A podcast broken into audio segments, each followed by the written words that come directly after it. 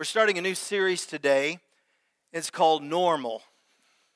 And the, what I was wanting just to get to begin to look at is what is normal if you are a Christ follower?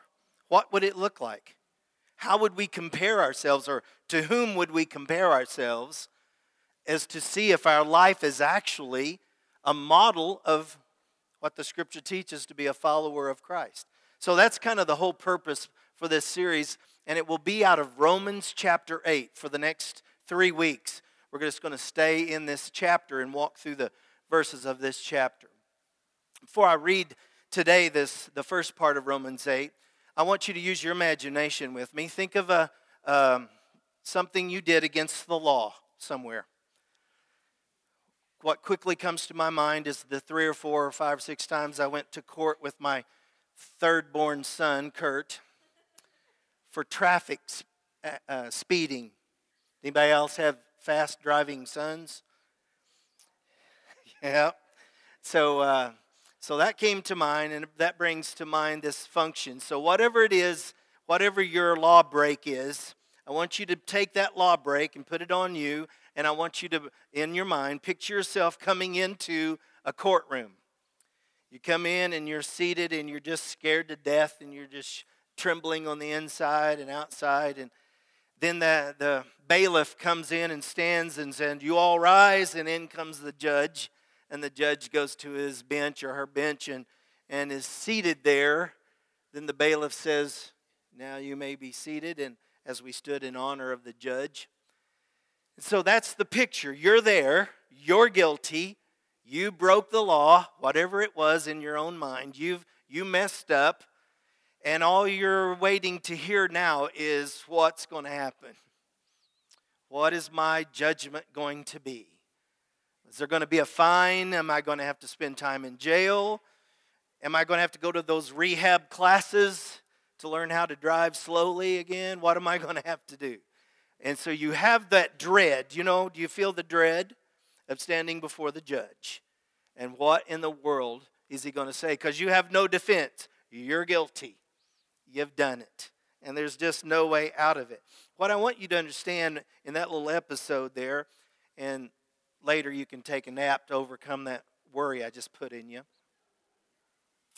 is that there are many people who live at that, with that level of dread 24 hours a day. A, uh, a fear and a, a feeling of impending judgment. And so they live with a high level of anxiety, a high level of worry. I'm not going to ask you to raise your hand, but here's what I know is that if I ask you how many really struggle with worry, it would be a large number of the people in this room who are worried about I don't know what, but it's just this sense that things are going to not end well. Some kind of condemnation is coming. I was reminded when I was studying this, a good friend of mine, and I've told you about the funeral that we held here at Hamlin for him. Uh, an accountant and got into embezzlement and embezzled lots of funds and was found guilty. Judgment was coming and he took his own life. I mean, a dear friend who walked with us for many years just because of that impending judgment coming. So I'm telling you, it's not just an emotional thing, sometimes it's deadly these things that we're carrying. And so, what I'm wanting us to look at today may be one of the most important things about living the Christian life that would look like that Jesus has transformed us. And I want us to figure out how to do that. The Apostle Paul talks about this feeling, and we're in chapter 8, but I want to go back to a few verses in chapter 7. Here's how Paul described or the condition he found himself in. And he says this, 721. So I find this law at work in me. When I want to do good, evil is right there with me. For in my inner being, I delight in God's law. When I hear the Ten Commandments, thou shalt not steal, all of the thou shalt nots and thou shalt. I agree wholeheartedly, he's saying, with those things. But I see another law that's at work within me among the members of my body. Watch this waging war against the law of my mind and making me a prisoner of the law of sin and at work within my members. And then he says these words, and many of you have felt these What a wretched man I am. Who in the world can rescue me from this body of death? You know that feeling because we've all failed. We study and we want to walk with the, in the law of God. We want to walk in obedience to God, and yet we find that war happening within us. So we're none of us can escape some of those thoughts. Do you ever identify with him as Paul did?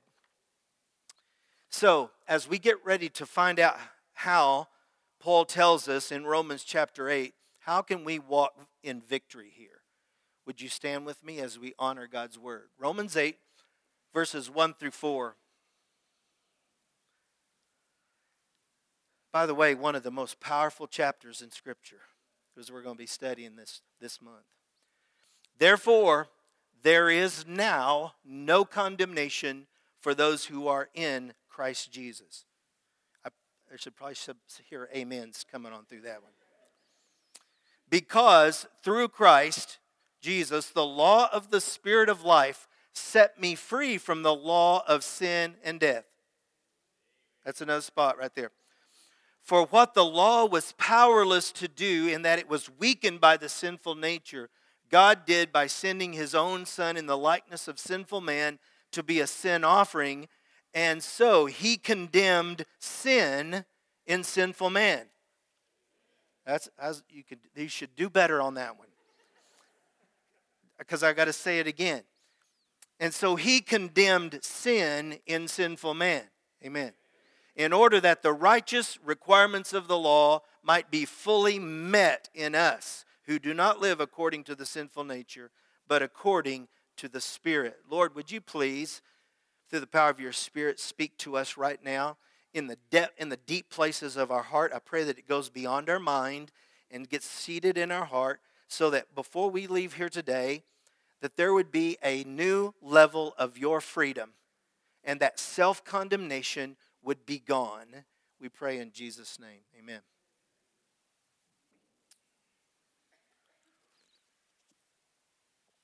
So, the question the scripture is going to be dealing with today how can I live with no condemnation? How can you live without any condemnation in your life? Can you imagine that? That is what Paul is saying the Lord Jesus came to do to set us free from that curse of sin. He came to set us free. It's hard. This is a, the gospel message, and it's simple, but I'll tell you, it's hard for me to grab, get my head around what He has done for us. And if we could get our head around it, what if those of you anxious and worried and self condemned met the Lord at that place today and He spoke that to you, and you were able to walk out of here free from that? Whew, that would be Awesome. Let's just see him do that. Want to? Two observations. First thing, grasp that there is now no condemnation for those who are in Christ Jesus. Notice when when is this no condemnation available? Right now. The no condemnation clause is for you right now. It's not it's not a heavenly when we die and we go to heaven we get it. It's given to us now. Uh, secular or religious people may place on you judgment. You didn't do this right. You didn't do this well. You failed here. Church, you're, you're uh, hypocrites, or whatever the judgment is, whether it's from the religious world or the secular world. I want you to understand that they want to put, that the world would want to put a, uh, a spirit of condemnation on us. But it's a lie one of the works of the enemy. Do you remember the native language of the devil? You remember what Scripture says? When he speaks lies, he's speaking his native language. He does deception. So I want you to understand this judgment and condemnation that's been placed upon the religious or the church world is a lie. It is a lie of the, of the enemy out there against us. So I want to say this to you self condemnation is probably the worst condemnation self condemnation. It's those thoughts and things that spin around in our mind that come around often and knock us down and knock us down and saying, You're not worthy, you will never be. Remember you're how stupid and how dumb and how, how far short you fall. Remember all those, and it just comes and just beats the snot out of us. Probably not a good phrase for a preacher, but beats the snot out of us. And it just keeps coming back. You're unworthy, condemned. And when, they, when the devil lies to the church like that, guess what we do? We come in and we sit in our pew and we give our dollar, we sing our song, we walk out in anxiety and condemnation. That is not the plan of the Lord Jesus Christ. He said he came to set us free. Can you imagine somebody just taking whatever that is that keeps that within us and just pulls that right out of us? What would that feel like? No condemnation is now, and it's for us a phrase I want you to get forgiven for past, present, and future sin is the power of the cross. I want you to hear it again. Forgiveness for past, present, and future sin is the power of the cross. Get that in your heart. The law of the Spirit of life, Paul said, has set me free from the law of sin and death. What is this law of the Spirit of life? Jesus came, and you know the story, it's the gospel story. Jesus came knowing we were going to be in this condemned position because he gave the law back in the Old Testament, and the law is good and the law is perfect. And if we fulfill that law, our families would be without brokenness, our city would be without brokenness, our church would be without brokenness, our nation would be without brokenness if we could fulfill all of the commandments. But then came the flesh, broken man, sinful man, trying to live that out. We couldn't do it. We couldn't do it. And in the midst of that, we walk around in all of our brokenness, and that's where this judgment comes from. But if you'll remember, when Jesus came, he said, I knew your condition, and that was the condition. And so here's what I'm going to do for you I'm going to pay for all of your sin. I'm going to pay for it by my blood went to the cross, he died, spilt his blood, and he says, All of you who want, come and get in it. Come on in, get in this blood. If you get covered in this blood, I will not only atone or take away, I will remove the sin from you. I will set you free. And this is not the Old Testament atonement where we would have to come back and do this every Sunday or at least once a year. We'd have to come and get the covering again. He said just one time, last sacrifice my blood for you paid. Amen. I'm going to teach you how to do this amen thing. We're going to have a whole class one Sunday, okay? But we can't fulfill the law. We tried, and every man has tried to be good enough before God, but we just cannot. And he says, Okay, here's what I'll do I'll pay your price. And what was it? Death. Is a death price, and so Jesus paid it. The law of sin and death. Now, what is it? It is the commandments. But I thought they were good. They are. They are of God and they are perfect. And they, if they're functioning within a culture, that's why we hate to see it removed from our government buildings. We hate to see it taken down from our schools, you know, the commandments of God. Why? Because those are the standards that release us to life and freedom and victory and all of that. And so we hate to see them taken down, but it's the law of sin and death in that it revealed to me and to us our weakness, our failure, our inability. So the law of God revealed our brokenness. The weakness of the law was mankind's powerlessness to fulfill the righteous standards of God. There are consequences when we break the law. And coming to Christ will free you from all condemnation. Now, there may be some consequences. Kurt had to pay some fines for driving too fast. I just said his name, didn't I? Yeah, probably shouldn't have said that. so you can be forgiven. And, you know, shortly after, he's forgiven by us. We forgive you, but you still got to pay the court costs, and you still got to pay the fine, and you still got to go take that course on how to drive slower. So there are, there are some standards that uh, happen and consequences that happen. But do you know what the main two issues are when we break the law of God? Judgment, which is dread, and death, which is fear. Dread and fear. How many of you right now are taking medication to deal with dread and fear? Don't raise your hand. The second thing we got to do to live without condemnation is this determine to live according to the Spirit. This is what Paul says. Romans 8 4, the righteous requirements, listen now, the new under Christ, the righteous requirements of the law uh, might be fully met in us who do not live according to the sinful nature, but we live according to the Spirit. That's important. If you are in Christ, then the seed of the Spirit of God has been placed within you. Verse 10 If Christ is in you, your body is dead because of sin, your spirit is alive because of righteousness. So you have to say no to the flesh man, and that's my flesh man does not like for me to tell it no. Does yours? I mean, I don't like any part of it, but this, this is what it's saying. Bring these, this body captive bring our minds, thoughts captive to the Word of God, but focus, it says right here, according to the Spirit that lives within you. There is life itself within you. The power of life is within you who know the Lord. So we focus on God's Spirit within.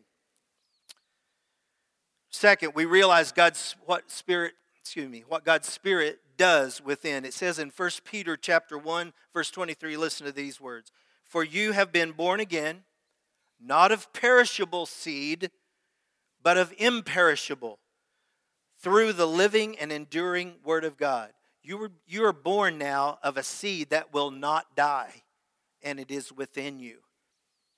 You are now spiritually filled or have the presence of God I think you are filled based upon how much you walk in the Spirit, how much you depend on the Spirit. Because I have a sense that we can walk away from the Word of God, we can walk away from the leadership of the Spirit, and the flesh man gets stronger. Have you noticed that? He just gets stronger and he, he wants to have his way.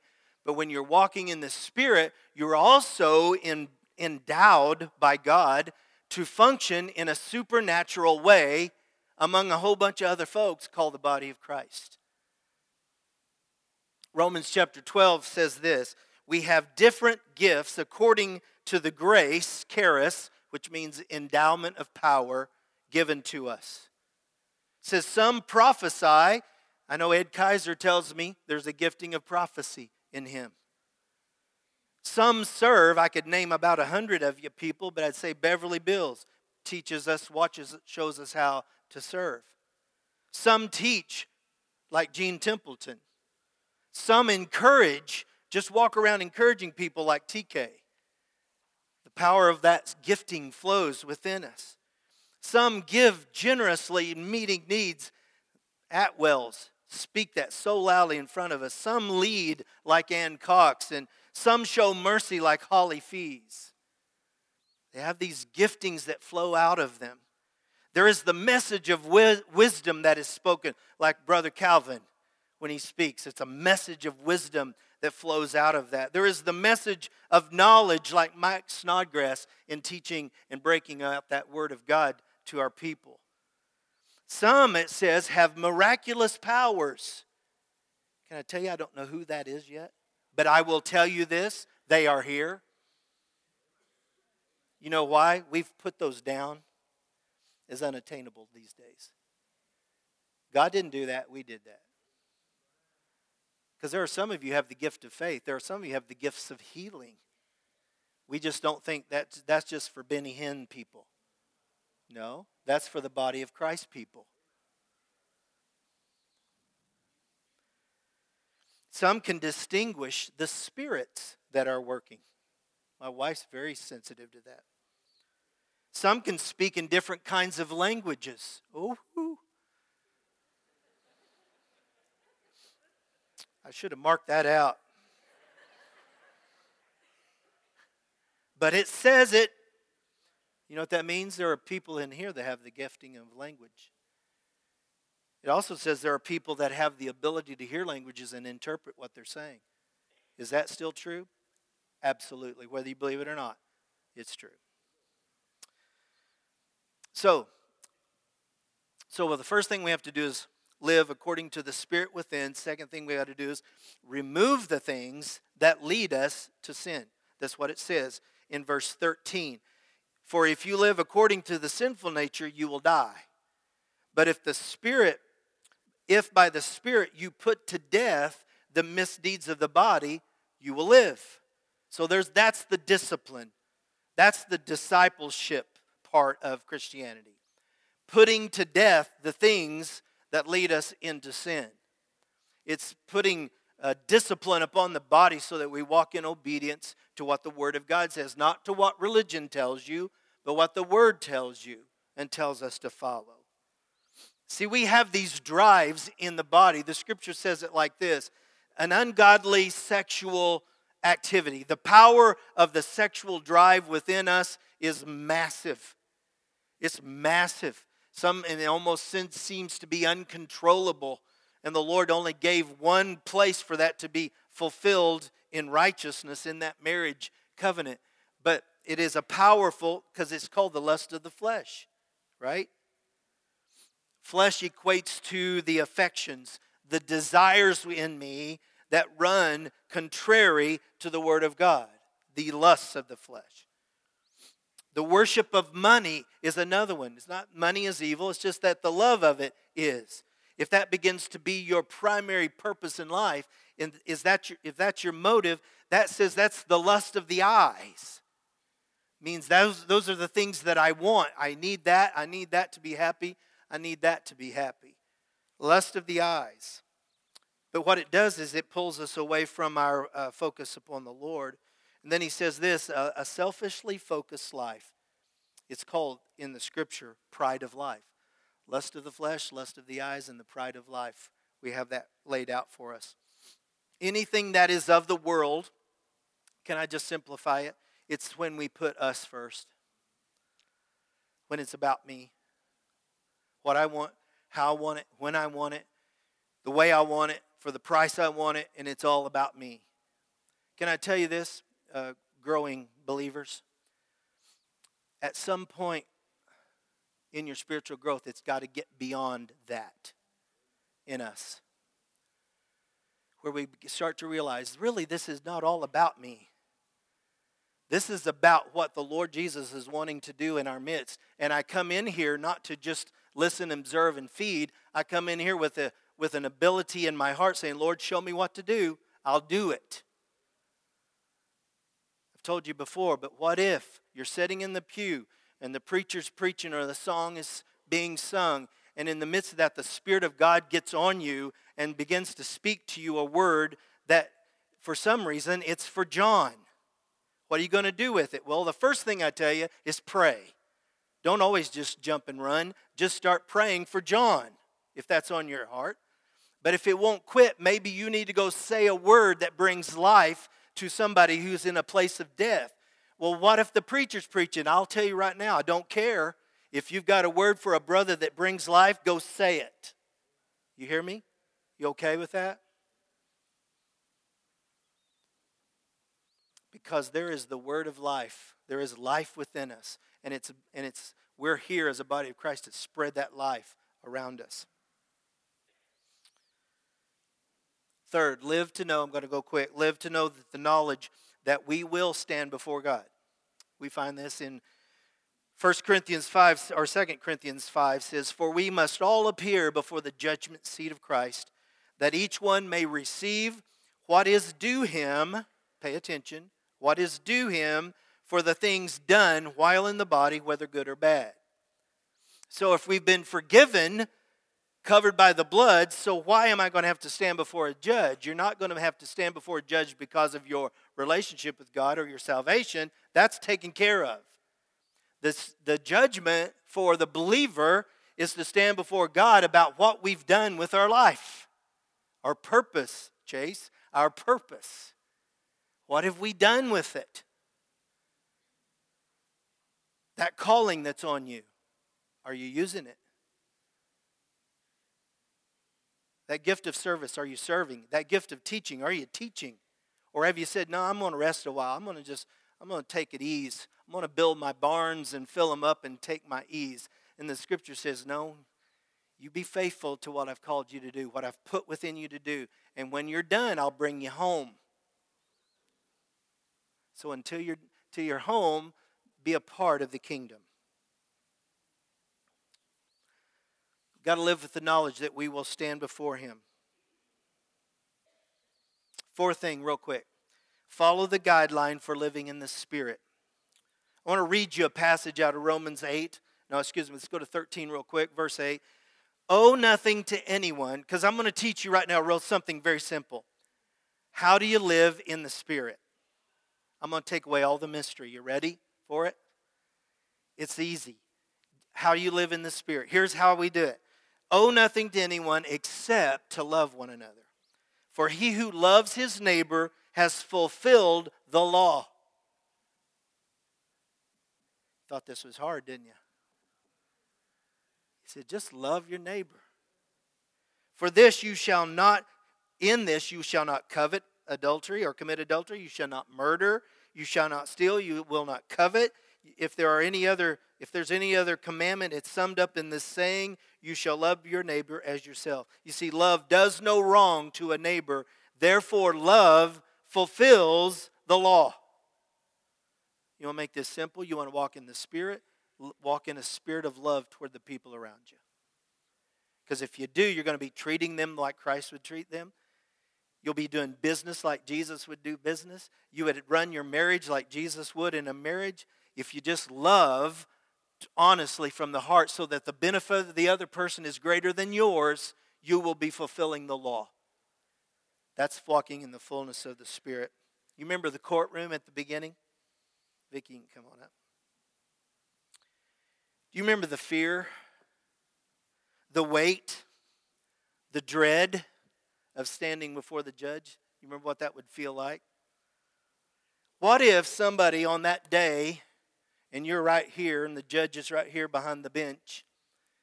What if he was getting ready, he was reading your stuff of your guilt, and he's getting ready to pass judgment, and someone walks in from the side door and whispers in his ear, and you're thinking, oh no, they found another one. This is going to be worse. And the judge simply looks down to you and says, uh, I see that you are guilty, but I just need you to know somebody's already paid your fine, so you're free. The judge came in today and he read your stuff, and we're all guilty. But somebody walked in and said, I paid your price. If you'll accept it, you can walk free. That's what Jesus did for us. You know, I'd love more than anything else that from this day forward, this body could function without self condemnation. I'd love that so much. Because a fire would start within us that nothing would stop. But what keeps us in our chair? That little whisper in our ear of judgment, of condemnation. Can I tell you? That's the whisper of the devil. He's lying. Jesus said he came to give us life and that to be an abundant. Why would the enemy want us to live in condemnation? Because he doesn't want the light to shine. But for a body of people who started living in that freedom of Christ. Such a joy. This would not be a solemn gathering ever anymore, it would be a celebration, uncontainable. You would even make us uncomfortable in your worship because you're so free. Wouldn't that be sweet? You don't have to go out of here and, with condemnation. You say, Mark, how am I going to overcome it? All I know to do, the truth is that He's there is now no condemnation. It's available for you right now.